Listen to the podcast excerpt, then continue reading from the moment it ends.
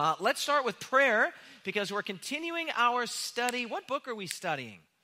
The book of Matthew. Let's pray together. Father in heaven, I ask that you'll be with us this morning. You've already been with us in the singing, in the offering. Uh, it's been great. The children's story, what a great story about that horse, even a horse that knew about Sabbath. And Father, now as we spend a few moments and turn our attention to the text of Scripture, may you turn your attention to us by the Spirit. May we leave here with a better understanding, not just of Scripture, not just of the Bible, but more importantly, may we leave here with a better understanding of who you are. May we know your heart and know what you're all about. This is our prayer in Jesus' name. Let everyone say, Amen. All right, let's open our Bibles to the book of Matthew. Does anybody know what chapter we're in? Okay, very good. Matthew chapter 12. So join me there if you would. Our sermon today is titled The Rest of the Story, Matthew chapter 12. Let's go there together.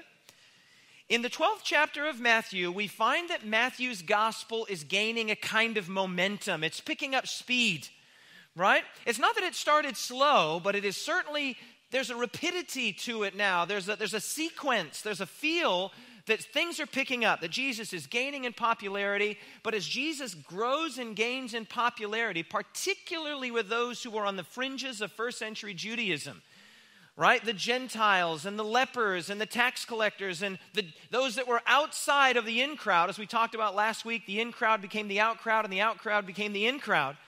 As the Gospel of Matthew is picking up momentum, we get this sense that Jesus is on a collision course with the religious leaders of his day.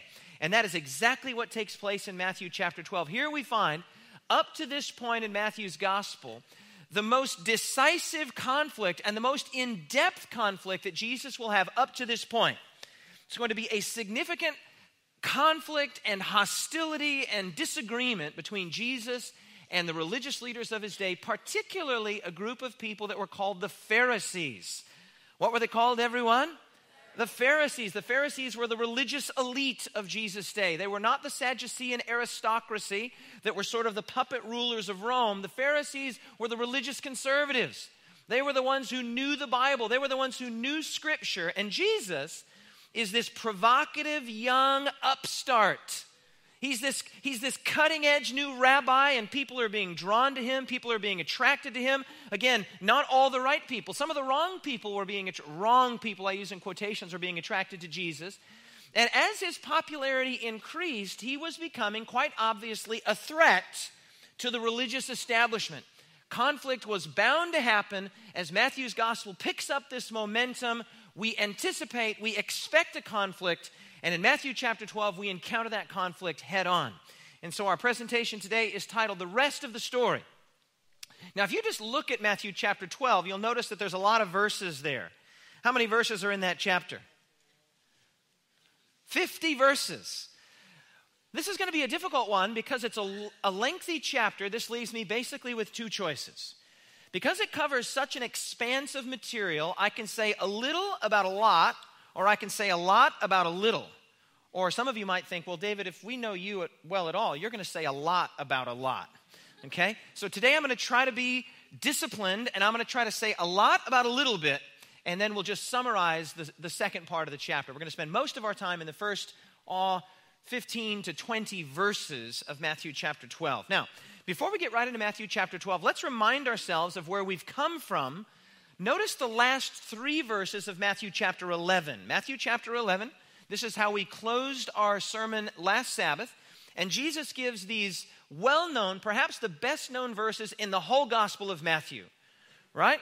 The best known verses, arguably, in the entire Gospel of Matthew are these verses which, which Jesus speaks with sympathy, he speaks with passion, he speaks with conviction and kindness, and he says, Come to me all you that labor and are heavy laden. And what are the next words there? And I will give you rest. Come to me. What an invitation. Jesus at this point is in his late 20s, early 30s. This is a this is an audacious invitation and it is pregnant with meaning for a first century Jewish audience. So we're going to see that in just a moment. Think of the audacity of a, by, by his standards and by the contemporary standards, he was a young rabbi. He was unmarried. He wasn't part of the in crowd. He wasn't part of the religious elite. And he has the temerity to say, Come to me, all you who labor and are heavy laden, and I, uh, not I will introduce you to rest, not I will show you rest, not I will teach you how to rest, but I will give you rest. It is mine to give. I will give you rest. Take my yoke upon you and learn from me, for I am gentle and lowly in heart. And you will find rest, not just for your bodies. You will find rest for what? What does it say? For your souls, for my yoke is easy and my burden is light. Matthew chapter 11 ends with this hugely provocative, hugely audacious invitation of Jesus Come to me because I can give you rest as a gift. Not just bodily rest, not just physical rest. I can give you rest for your, what was it, everyone? I can give you rest for your souls. And if, if you had been alive in the days of Jesus and you had been somebody who was either a Pharisee yourself or sympathetic to the Pharisees, you might have thought to yourself, who does this guy think he is? How does he have the, the audacity to say that he can offer to us restfulness for our souls? As we continue our series through Matthew's gospel, we find ourselves here coming to the end of our fourth chapter. We've been through Jesus' son, Jesus' preacher, Jesus' healer. Those are the first nine chapters. And then now Jesus' leader. And in these chapters that I've taken over the last three Sabbaths, we have seen Jesus sending, we have seen him encouraging, we have seen him empowering, we have seen him correcting, we have seen him instructing, and today in Matthew chapter 12, we're even going to see Jesus defending. This is Jesus as a leader empowering and sending out his disciples, the 12 disciples, and then the outer circle that was even outside of them. Okay? Then next week, we'll pick up Matthew chapter 13. We'll get into our fifth chapter, which is Jesus as teacher, which will take us right through to chapter 20. Something that we've noted several times already in our series is that Matthew is presenting Jesus as the new Moses, and I'm not going to recapitulate that information here that, that there is good textual evidence and good textual reason to believe that Matthew is presenting Jesus as a new Moses, as a new deliverer who is leading God's people out of exile. Here's a remarkable point, though, about Israelite history. Check this out. Moses brought the children of Israel out of the land of Egypt. That's a story that would be known to all of us here, and, and people outside of even Christian circles would know the story of the Red Sea right? The parting of the Red Sea and the exodus from Egypt. But a fascinating thing happens. Moses led the children of Israel out of Egypt into the wilderness. But when Moses got right to the borders, right to the edge, to the boundary of the promised land, Moses couldn't take them in. Moses was not able to take them into the promised land, but he could get them to the borders of the promised land. Moses put the baton into the hand of a man named Joshua, and Joshua then led the children of Israel into the promised land. This is a key point. There's almost a little symbolism here, a significant amount of it, in fact, because, because Moses, as a symbol of the law, check this out, could not get God's people into the promised land. Moses could get them to the borders of the promised land, but then Moses places the baton into the hand of Joshua, Yeshua, and Joshua leads them into the promised land. But Jesus is presented here by Matthew not just as a Moses figure, but he's also presented as a Joshua figure. Why do I say that? Look at this here on the screen. Jesus is not only the new Moses, according to Matthew, he is the new Joshua bringing rest to the world. Incidentally, the name Joshua and Jesus are the same name. It's the Hebrew Yeshua, right? Jesus' name was Joshua, and he's not just Joshua in name. I want to show you that he was Joshua in terms of the fulfillment of his mission. One of the great promises that the, that the Jews held to and that they clung to, especially the early Jews, going back to the time of Moses, was the idea that they would have their own land. This is very near and dear to Jewish hearts today.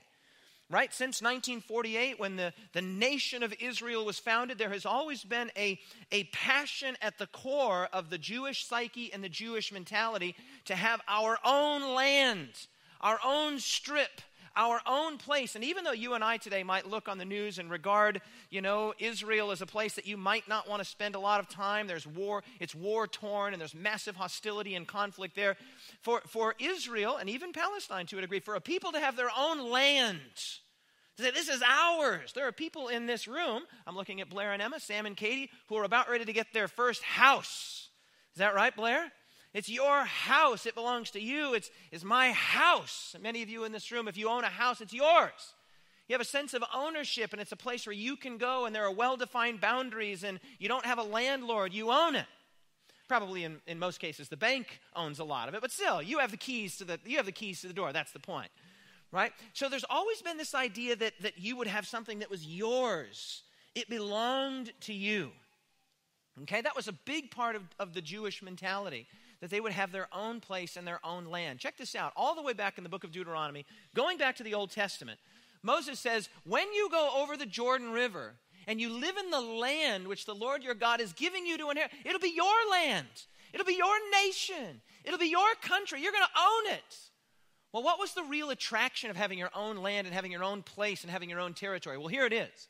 He will give you, what's that next word there? He will give you rest.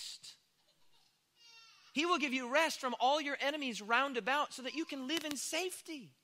You'll have your own place and, and you won't be surrounded only by, by all these hostile tribes and hostile nations. You will have rest. Of course, the modern nation of Israel is experiencing nothing like rest, right? But the ancient promise to ancient Israel was oh, you'll have your own place and you'll have land and you will rest. Deuteronomy chapter 25, verse 19. Notice here again, when the Lord your God has given you rest from all of your enemies round about in the land which the Lord your God gives you for an inheritance to possess, you will not forget. The promise was a promise of rest, and that's in Deuteronomy. That's before the time of Joshua. Moses wrote that. The baton is now placed into the hand of Joshua, and Joshua actually did that. In the sixth book of the Bible, it describes the, the Israelites going into the land and receiving the land. We had a great sermon on this about a year ago uh, today uh, on the, the Israelites going into the Canaan land. Look at this Joshua chapter 21, right down there to the end of the book. And the Lord gave them, what did He give them? He gave them rest on every side, just as He had sworn to their fathers. He kept His promise. He said, You're going to have your own land, you're going to have your own place, and you will have rest. Hopefully, now you can begin to see the pregnancy and the significance with which Jesus is speaking when Jesus has the audacity. I've said audacity several times here. It was audacious, it was ridiculous, it was absurd for a 20 something year old rabbi to be able to say to the religious establishment of his day, a strong, robust, opinionated, stubborn Jewish religious culture, to say to them, Come to me, come to me, and I will give you, what did he say he would give them? But not just bodily rest. He said, I will give you rest for your souls. So you would have been well within your historical rights if you were sort of a bystander to Jesus. You know, you're just sort of checking him out. He's going from town to town, place to place. If you would have just been like, who does this, who does this guy think he is? He carries himself like he's Moses. He, he's now carrying himself like he's Joshua. Does he think he's going to give rest? The promise of rest was a promise that was near and dear to the heart of Israel the place of land, the place of rest, the place of reprieve, the place of peace from hostility that surrounded them. The rest that Jesus offers, of course, is not a rest from enemies that are external to us. Notice this the real enemy is not people. But according to the Gospel of Matthew, the real enemy is sin. That's rebellion against God and death, which is the consequence of that rebellion. Every human being knows about both of these things. And Jesus brings rest from these. That's why he didn't say, I'll give you political rest, I'll give you national rest, I'll give you physical rest. He said, I will give you soulful rest. You will find rest for your souls. What an audacious promise, realistically. I mean, what a, what a, what a, what a ridiculous thing to say, unless, of course, it was true. Well, what follows immediately after Jesus' promise of rest are two significant events that revolve around the Sabbath. Okay, Jesus is confronted, and one of the sticking points in first century Judaism with Jesus was his treatment of the Sabbath, his keeping of the Sabbath, his disciples' keeping of the Sabbath, and he was regarded both by bystanders, but especially by the religious leaders of his day, of playing fast and loose with the Sabbath. He was liberal with the Sabbath, and he wasn't strict with the Sabbath, and he wasn't textual or biblical with the Sabbath. And so you get the sense that this, this conflict is coming. A conflict over the Sabbath is coming, and we, we, we encounter it in Matthew chapter 12, beginning in verse 1. We'll read the first two verses here. At that time, Jesus went through the grain fields on the Sabbath. Jesus has just finished promising rest. Now we're going to talk about the Sabbath. Matthew is very purposeful, very intentional, very organized in his presentation of Jesus and his ministry. He's walking through the grain fields on the Sabbath, and his disciples were hungry, and they began to pluck the heads of grain and to eat. Right? I remember as a boy, I grew up uh, in Wyoming, and my grandfather had a large farm that was just over the border in Nebraska. And we would go visit his farm regularly as, as a child. And when the wheat was getting ready for harvest, we'd go down there and we'd pick the heads of wheat. And you'd get a head of wheat in your hand, and you just go like that, and all, it would basically pull the kernel of wheat out of the chaff, and you just you just blow the chaff away and throw that sweet, soft wheat into your mouth. We just we'd spend a better part of an afternoon until our stomachs felt sick eating the wheat. That's what the disciples are doing. They're just walking through the edge of a field and, and they're gleaning, they're grabbing the little heads of wheat and they're, but the Pharisees see it. Look, they say. Look what your disciples are doing. Verse 2. And they said to, to, the Pharisees said to him, the religious leaders of his day, Look, hey, maybe you hadn't noticed Jesus. Maybe it had escaped your attention that your understudies, your students, your disciples are doing what is not lawful on the Sabbath. This is a very important story. Jesus here is being accused. Now, it's fascinating. Jesus himself is actually not accused. They don't say, You are eating. Jesus apparently was not eating, but he was allowing his disciples to eat. They're just plucking grain, right? Not, they don't have the combine out. They're not, they don't have the ox out. They don't have the horse out. They're not plowing the field. They're just grabbing some grain, scraping, uh, you know, rubbing it in their hands, blowing away the chaff, and eating the grain. And, and the Pharisees there, you get the real sense that they're on the lookout. They're on the prowl. They're looking for something with which to accuse this provocative young upstart. And so they say, hey, look, what about your disciples? They're breaking the law of Moses. Jesus gives three responses. And Jesus' responses are a masterclass in both conflict resolution and in textual argumentation. Now, check this out. Jesus said to them, Have you never read? Now, let me just pause right there and say that that is quite an insult to people who regard themselves as experts in Scripture. What an audacious thing. I mean, who is this guy? He carries himself like this. I mean, he's 28, he's 29, maybe he's as old as 30.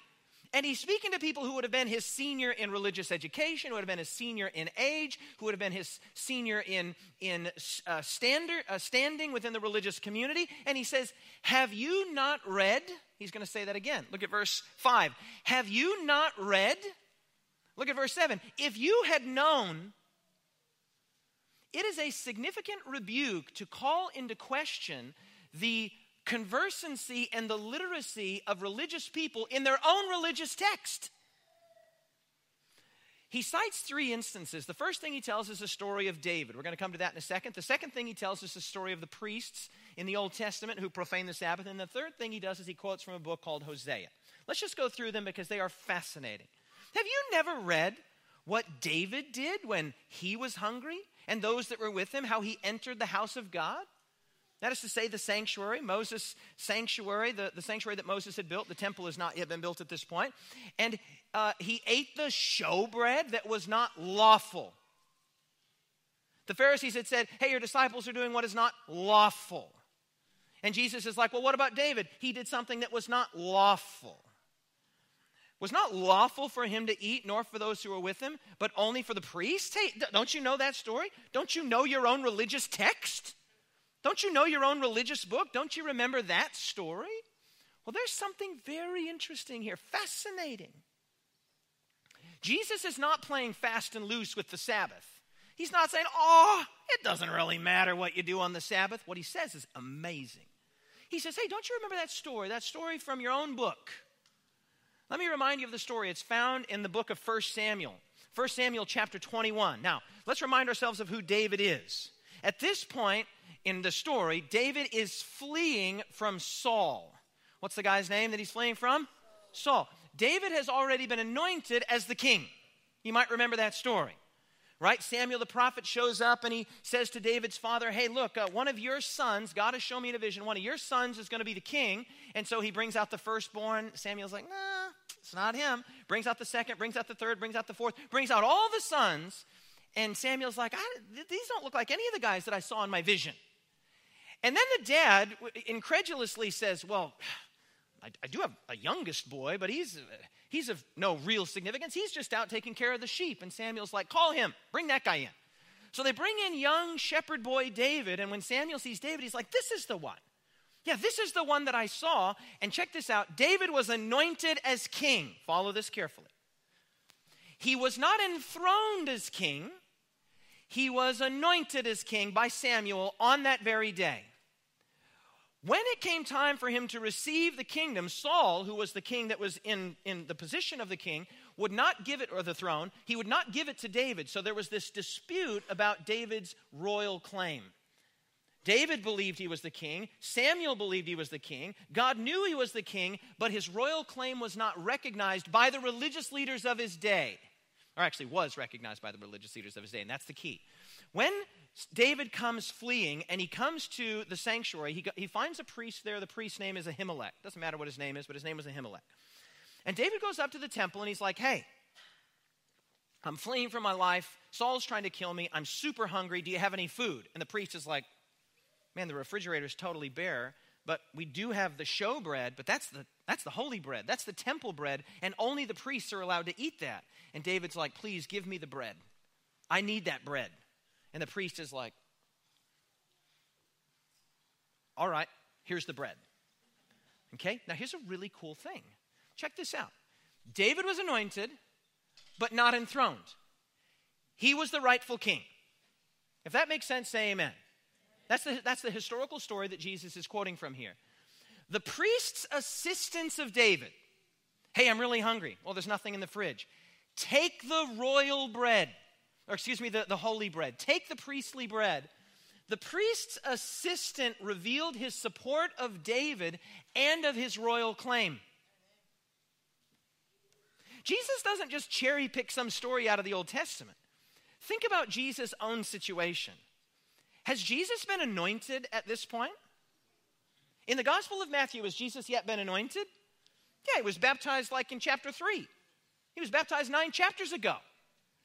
So he's already been anointed. He has presented himself as Israel's king, but his royal claim is under dispute. And what Jesus is saying is remarkable. He's saying, if you really understood what was happening in front of you right now, there is already an anointing. The true king is standing before you, and the religious leaders of ancient times, in David's time, they understood when the true and anointed king was in front of them, and they weren't antagonistic to David, they supported David.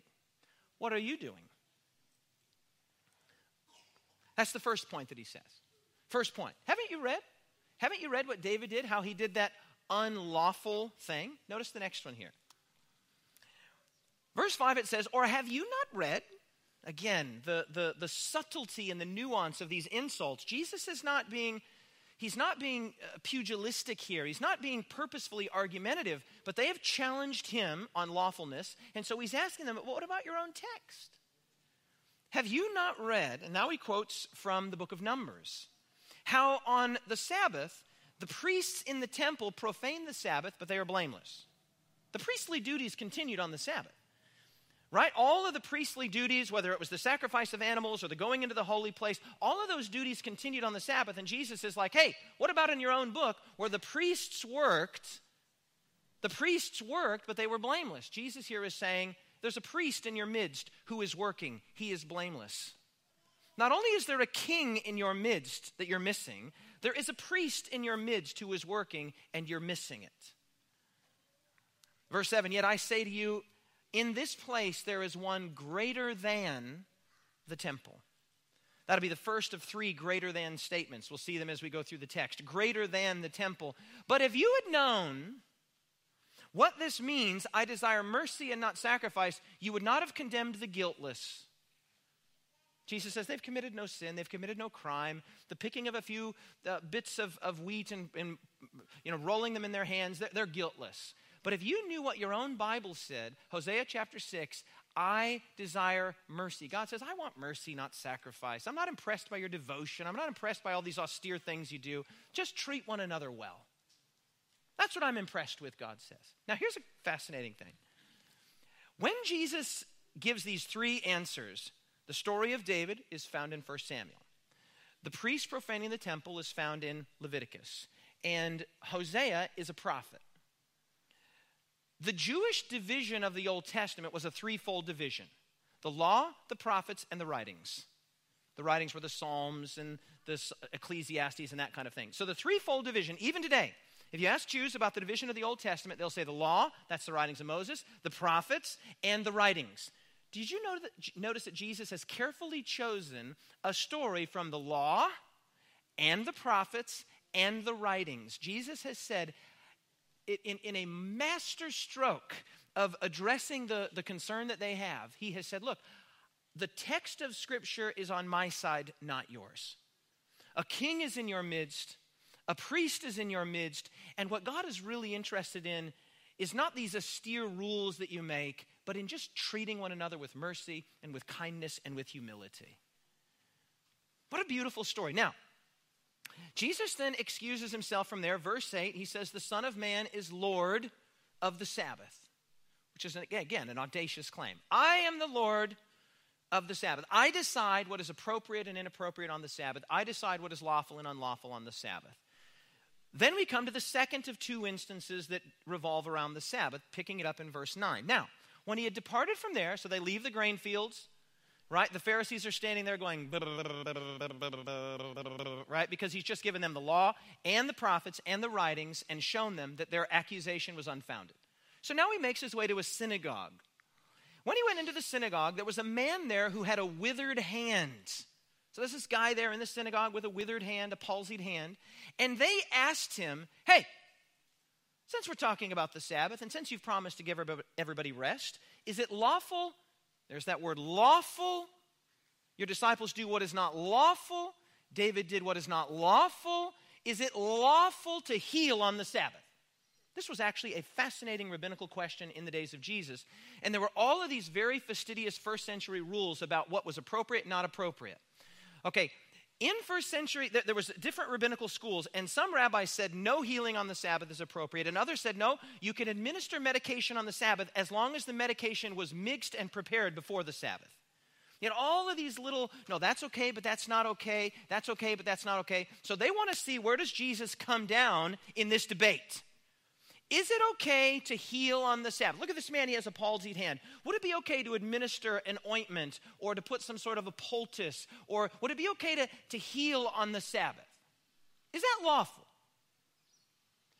So, right at this point, we're just going to press the briefest of pauses.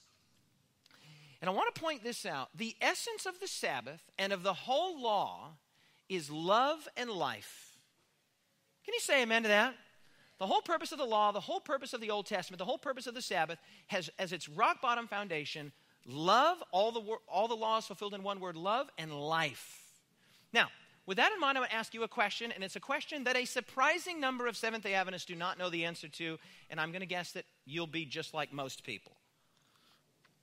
I want to ask you a question that would seem really obvious and really easy to Seventh day Adventists. And many of you here today are Seventh day Adventists, not all of you, of course, but many of you are. According to the Sabbath commandment, just how does one keep the Sabbath holy? I- am asking. Anybody want to give me an answer? How? Okay, remember. How do you remember it, Cara? Come on now. Don't be timid. Don't be Australian. How do you do it? Okay, you rest.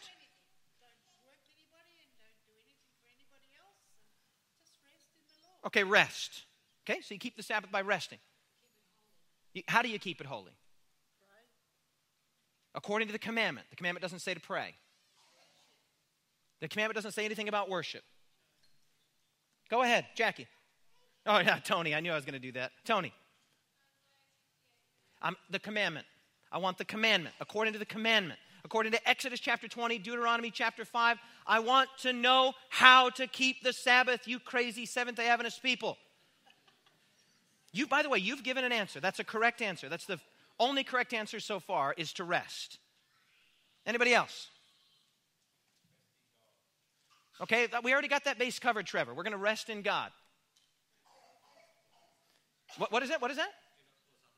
Okay, John, no, we're getting somewhere now. Let's go read the commandment. Let's just read it. Let's remind ourselves of this important commandment, the fourth and the tenth. Remember the Sabbath day to keep it holy. Check. Six days you shall labor and do all your work. Yep, check. But the seventh day is the Sabbath of the Lord your God. Check, got it? Yep. In it you shall do no work. Ah, here we're getting to the practical. Okay, how do I keep it holy? How do I keep the Sabbath holy? In it you shall do no work. You, nor your son, nor your daughter, nor your male servant, nor your female servant, nor your cattle, nor the stranger who is within your gates. Okay, got it? Four and six days the Lord made the heaven, the earth, the sea, and all that is in them, and he rested the seventh day. Therefore the Lord blessed the Sabbath day and hallowed it. That's the commandment. Now, the first thing I want you to notice about this commandment is what's not there. You just read it. We just read it. What is not in the commandment? First of all, there is nothing about a ceremony in the Sabbath commandment. Nothing. Nothing about ceremony. There's nothing about worship in the commandment. the word is not there. There's no word about ceremony. Number two, there's no offerings, which is unusual because when you read the Old Testament, if, for example, on the day of Pass, uh, the Passover or on the feast of uh, unleavened bread, whatever, you had all these offerings and you bring it this day and this certain way, nothing about offerings.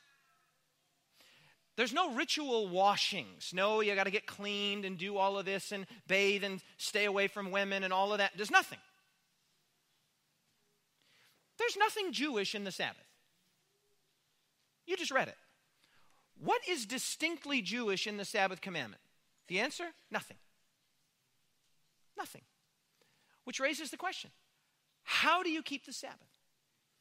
And you and Jono gave the correct answer. According to the according to the commandment, I'll tell you how to keep the Sabbath. Some of you might have wondered. Man, you've been You've been a Seventh day Adventist, maybe some of you for years, generationally, didn't even know how to keep the Sabbath. Well, I'll t- tell you how to do it. It's real simple. You keep the Sabbath by resting. Check. By the way, that's not just a physical rest, it's a soulful rest. We'll probably spend a moment on that. And by giving others rest. According to the commandment, that's how you do it.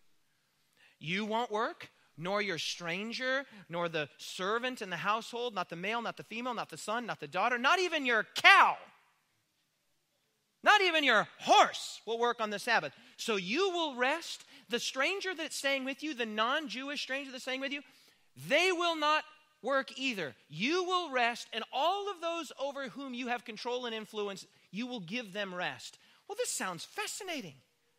This is what we just heard Jesus saying at the end of Matthew chapter 11 Come to me, and I will give you rest. I will Sabbath you. You keep the Sabbath, friends, not by coming to church. I have no problem with you being in church. I think it's a great place to be. I think it's good to come and sing some songs, and but there's nothing in the Sabbath commandment about being here and dressing up and wearing your bow tie or not. Nothing about that. According to the Sabbath commandment, you keep the Sabbath by resting and giving rest. Why don't we say that together? We keep the Sabbath by and okay. That's how we do it. That's how we keep the Sabbath. And this is exactly what Jesus did. He gave rest.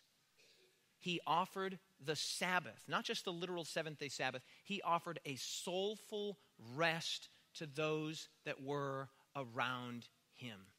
Now, because of this, there are a number of things that we can be absolutely certain are appropriate and not appropriate on a Sabbath. It's just so simple. First of all, you are resting from your normal labors. So, whatever your personal occupation is, right? Whether you're a plumber or an electrician or you're a, a, a rancher or a farmer, or a, uh, David told us a story about how his dad was a, owned a dairy, Whatever your normal occupation is, on Sabbath, you rest from that. Okay? That's, how, that's what you do. You rest from it.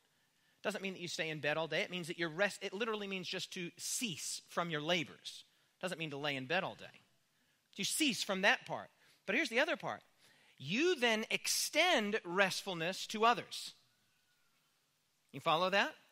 Which would mean that not only are you not working, the normal work that you would do on the day in the course of your, your career, you do not cause others to work. If you were refraining from work, but you were causing others to work, well, that's not keeping Sabbath. right? So you couldn't you couldn't be like, oh man, church is done. Let's go get a coffee. Let's go down. Let's get some breakfast. Let's go sit down at a local restaurant. That that's not keeping Sabbath. That's just going to church. There's a big difference between going to church and keeping Sabbath. Keeping Sabbath and entering into the rest that Jesus has provided is resting yourself, ceasing and desisting from the labors and occupations that, that, that keep most of your time, and then extending that to others. Not allowing others to work on your behalf, the stranger that is in your gates. So, the idea that you could go and spend money on the Sabbath, or that you could go to a restaurant on the Sabbath, or that you could do the, all of these, and, and you could still be keeping the Sabbath is absurd. Now, I'm a person who is not, I don't like to be black and white where life is gray, but I don't like to be gray where life is black and white either. Right? And I can be flexible on certain issues where you can say, well, it could be like that, oh, it could be like that, could be a little bit like this, could be a little bit like that. I can be flexible right? But where Scripture is not flexible, I don't have the prerogative to be flexible. And Scripture is as clear as the noonday sun that we keep Sabbath by resting and by giving rest, by resting ourselves and by extending rest to others. And so, if you're here today as a Sabbath keeper, let me let you know something. There's a big difference between going to church and keeping Sabbath. If you leave church and go to a place or you come to you go to that place before you come to church where you are doing something anything that requires others to work on your behalf whether it's get you a meal or check you out at the check, check stand or whatever it is you are not keeping sabbath. You're just going to church. And there's a big difference between keeping sabbath the way that god intended it the passion that he has to rest and to give rest. There's a big difference between that and then just sitting in a pew on saturday morning now, this gets really, really awesome. Check this out. Jesus then says, Jesus answers this question about whether or not it's okay to heal on the Sabbath in a really provocative way. Verse 11, then he said to them, Well, what man is there among you? Hey, I'm asking you guys. What man is there among you that if he has a sheep that falls into a pit on the Sabbath, won't lay hold of the sheep and lift it out? They always, well, that's, that's a good point. Yeah, my sheep. Yeah, I, I do that. And then he says, of how much more value then is a man than a sheep? Therefore, it is lawful to do good on the Sabbath.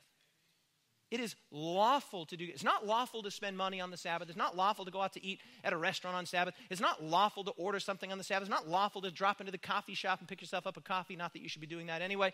It's, those things are not lawful. But it is lawful to be a blessing. It is lawful to help people. That is full well. And then Jesus, this is fascinating.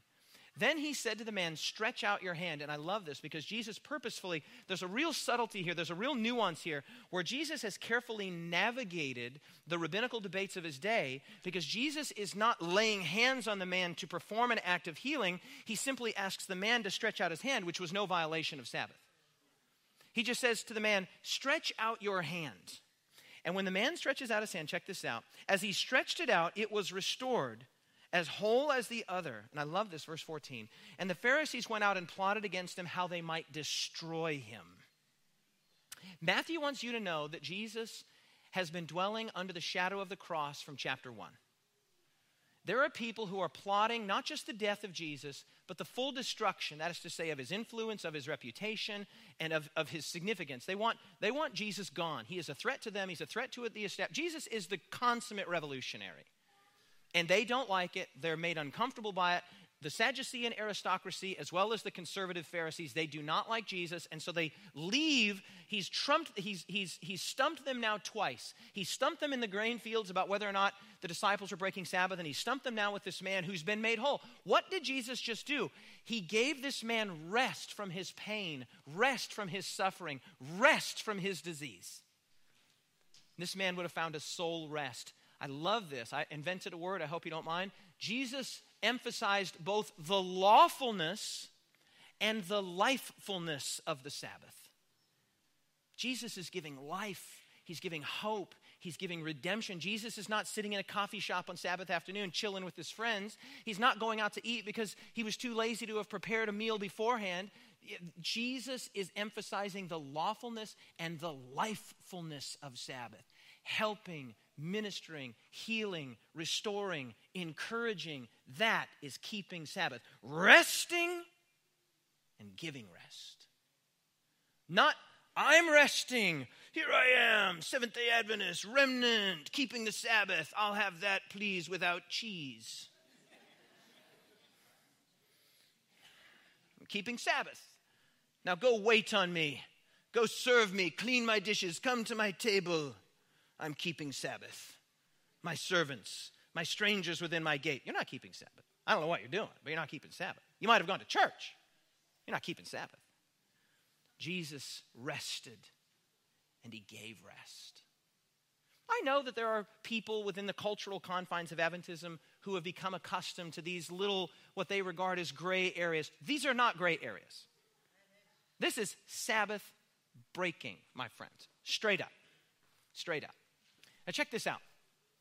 In his marvelous book, and I think there are two books that should be in your library. These books, the, these books should be in your library. I'm pleading with you. Look at this book; it's just beat to tar because I've read it so many times. The Lost Meaning of the Seventh Day by Sigve Tonstad is the modern classic on the Sabbath. You need this book. Am I right, Blair? You need this book. It needs to be in your library. And I know this is going to come as a surprise to some of you. You need to read it. So I oh, yeah, I got that book. There it is. It's in my library. It's in my library. And uh, some of you don't like reading very much. I'll give you a smaller book. This is the smaller book, harder to read actually. This one's called The Sabbath by Abraham Joshua Heschel.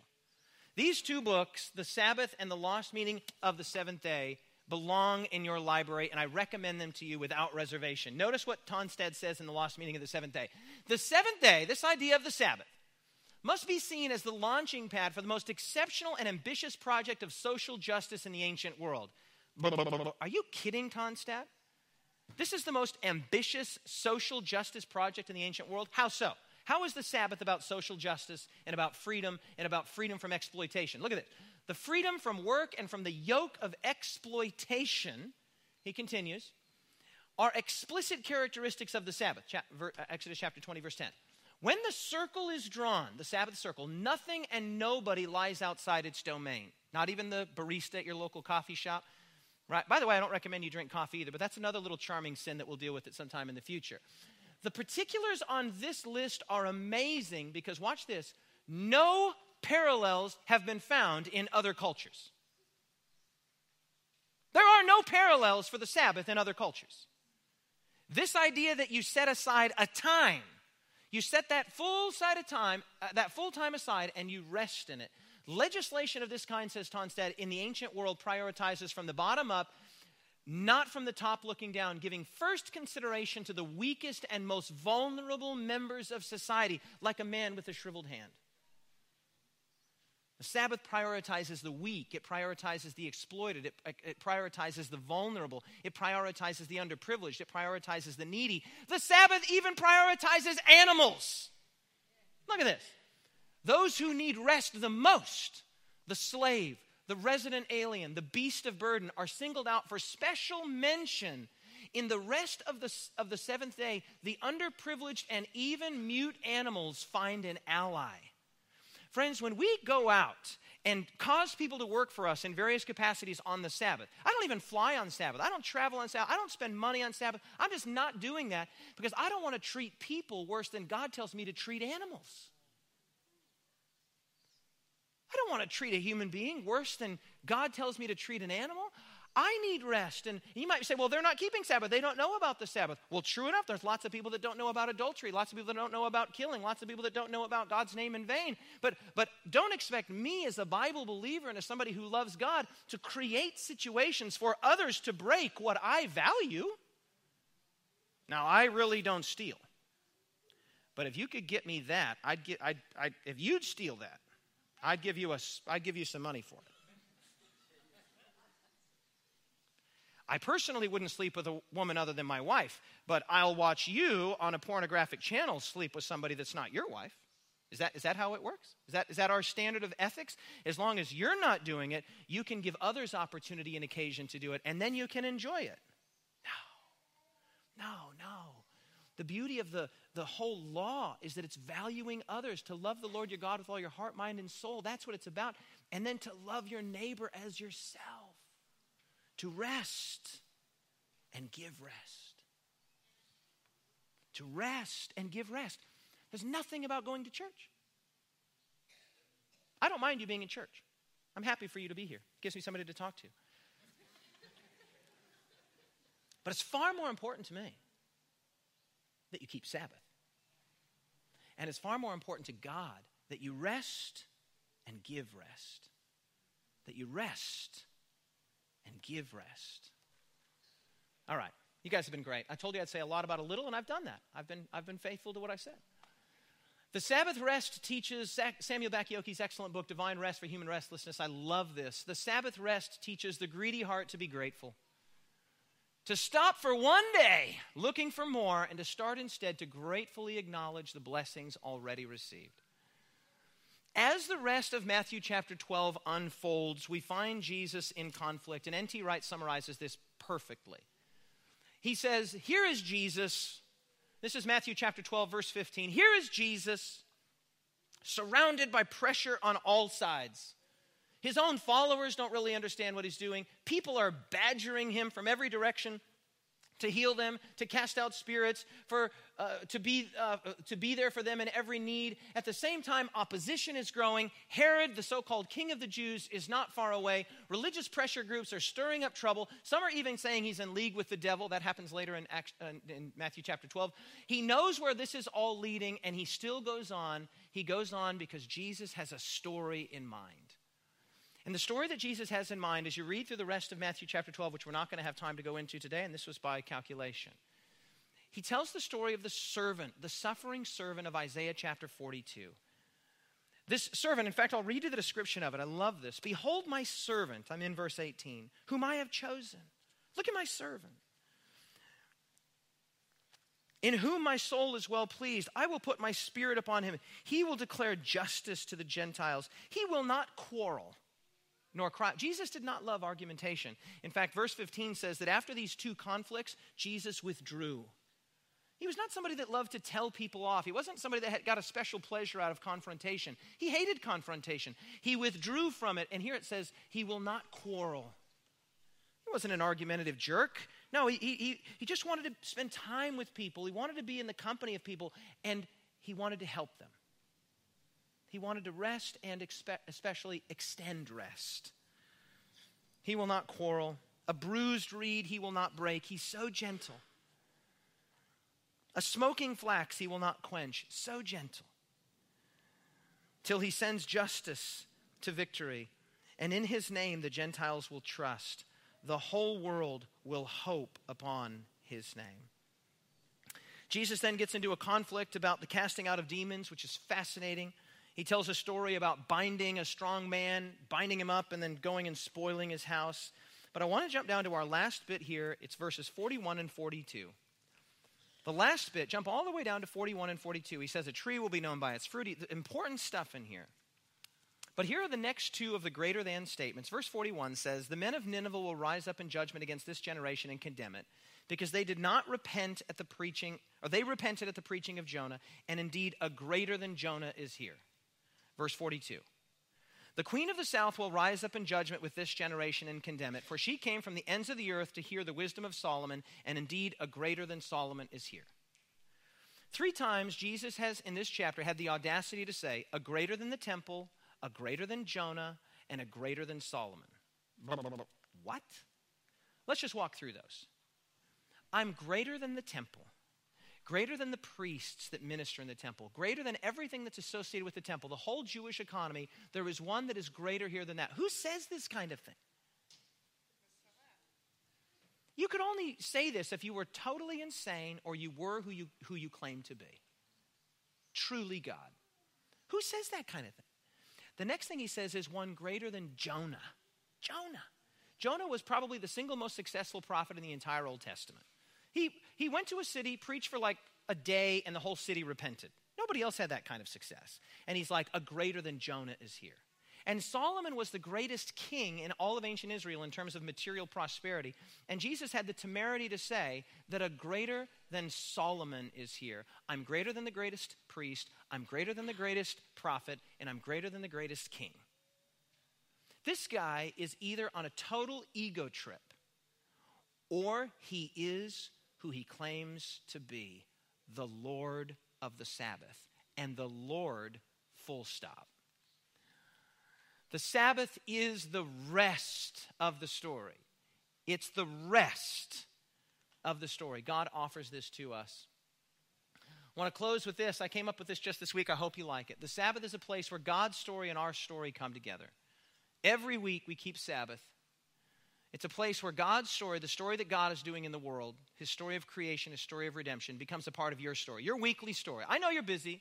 I know you got work to do. I know it's hard to put the emails and all that on stop, and I, I get all that. It's hard for me too. But the Sabbath is a place where our story comes into synchronicity with God's story every week. Every week. I like to say it this way we don't keep the Sabbath so much as it keeps us. This is a total paradigm change for some of you. It's not that you're keeping the Sabbath, friends. If you truly are living the Sabbath life that Jesus offers, the Sabbath is keeping you. You might be saying, My son said just this morning, he's like, What do you mean the Sabbath keeps me? Well, let me give you just a few. Well, the Sabbath keeps you aware of God and of His creation, which, by the way, puts you ahead of much of the world today. Just an awareness. Hey, there's a really big God out there, and this world does not belong to me, and I can't just exploit it environmentally and criminally that, that, that, and, and socially, that, that I'm not the center of the universe. Keeps me aware of that. The Sabbath keeps you aware of Christ and of his rest, of not only resting yourself, but of receiving the rest that Jesus gives. The Sabbath keeps you from worldliness because it teaches you every single week that this world is not your ultimate destination, that God has a bigger, grander, better plan. The Sabbath keeps you from insatiable materialism. More, brighter, fancier, better. The 2016 model. No, I need the 2017 model. No, I need the 2018 model. I need more. I need more. Consumerism has now been identified as a worldview. The Sabbath keeps you from unquenchable consumerism. Right? Consumerism is the new communism. It's a worldview, it's a way of doing life consuming more me and those of us that live in first world countries like america and uh, australia and england and canada and other first world countries we live like kings. Kings and queens. If there are more than three pairs of shoes in your closet you're living like a king. You're living like a queen right? And we just think all of those people in china all of those people in taiwan all of those people work for me so i can buy $10 shirts. I'm telling you man you live like a king we live like queens. And I want to, this consumerism cannot slake spiritual thirst. You are not made just to buy more stuff. Not the men with your toys and not the ladies with our dresses and clothes and little bits and pieces. You were made to worship, to love, to assist, to rest, and to give rest. The Sabbath keeps you from unquenchable consumerism. The Sabbath keeps you focused on what really matters. That's what Heschel's book is about. The Sabbath keeps you from self centered isolationism. Me, me, me. The Sabbath keeps you aware that there's a world around you that has needs too. The Sabbath keeps you aware that life is more than work. Thank Jesus for the Sabbath. In an age of rampant consumerism, rampant materialism, and rampant workaholicism, we need the Sabbath. The Sabbath keeps us looking forward to Friday night, and not for the reasons that most people look forward to Friday night. Amen. The Sabbath keeps you humble, it keeps you kind, and it keeps you socially, environmentally, fiscally responsible. And finally, the Sabbath keeps you from being lost in a crazy world. It gives you a sense of place, it gives you a sense of story, it gives you a sense of narrative. My invitation to you is don't just go to church. Don't just go to church on Saturday and think you're keeping Sabbath. No. No. You can be in church and not be keeping Sabbath, and you can be keeping Sabbath and not be in church. My invitation to you is to keep the Sabbath that Jesus intended. Don't keep the Sabbath, let the Sabbath keep you. Final slide. You made it. You survived. Start keeping the Sabbath by letting it keep you. To truly, meaningfully, and genuinely enter into the rest that Jesus offers, which is a rest not just for your body, your beleaguered body, because you're working too hard to support a lifestyle that you don't really need. That's the case of too many in here. To enter into the purpose that God created you for, to love and be loved, to rest to give re- to rest and give rest, and to be God's son and God's daughter. Father in heaven, many of us, myself included, have been keeping Sabbath without keeping Sabbath. And Father, I pray that we would let the Sabbath rest wash over us and we would have a paradigm shift on what it means to keep Sabbath. To truly enter into the soulful rest that Jesus promises that we might be the best versions of ourselves and that we might make the world around us a little better, whether it's just our own family or our own social circle or our coworkers. Father, teach us how to not get caught up in the hustle and bustle and rat race of this world gone mad and to come apart and rest a while, to receive the rest, the Sabbath rest that Jesus offers. And Father, as we receive that rest, Help us to imbibe it into our inmost soul, to drink it in, to live it, to absorb the restfulness that only you can offer. A rest from sin, a rest from guilt, a rest from pain, a rest from suffering. And then, Father, as we receive that rest, to then extend that rest to others. The opportunity to introduce others to Jesus, to not be letting them work for us, serving us and our little Seventh day Adventist kingdom. Father, help us to extend rest to the world around us. Help us truly, not just to believe the Sabbath, but to be kept by it. And the God of the Sabbath, Jesus himself said, the Son of Man is Lord of the Sabbath. Jesus is our Lord, He is our King. Help us to receive the rest that He promises and then to extend it to those around us, is my prayer in Jesus' name. Let all of God's people say, Amen. And happy Sabbath. Hey, greetings from beautiful and sunny Kingscliff, Australia. I want to take just a moment of your time, first of all, to thank you for tuning in, watching the program. I trust it was a blessing to you and your soul, drawing you closer to God and His will for your life. I also want to let you know that we are planning a significant expansion of our existing media ministry here at the Kingscliff Church. To find out more about this expansion and how you can get involved, go to bringitkingscliff.com. You can go either to the homepage or to the Our Gifts page to find out how you can come alongside us and support, not just with your viewership, but also financially and with your prayers. Hey, thanks again so much for watching, and take care.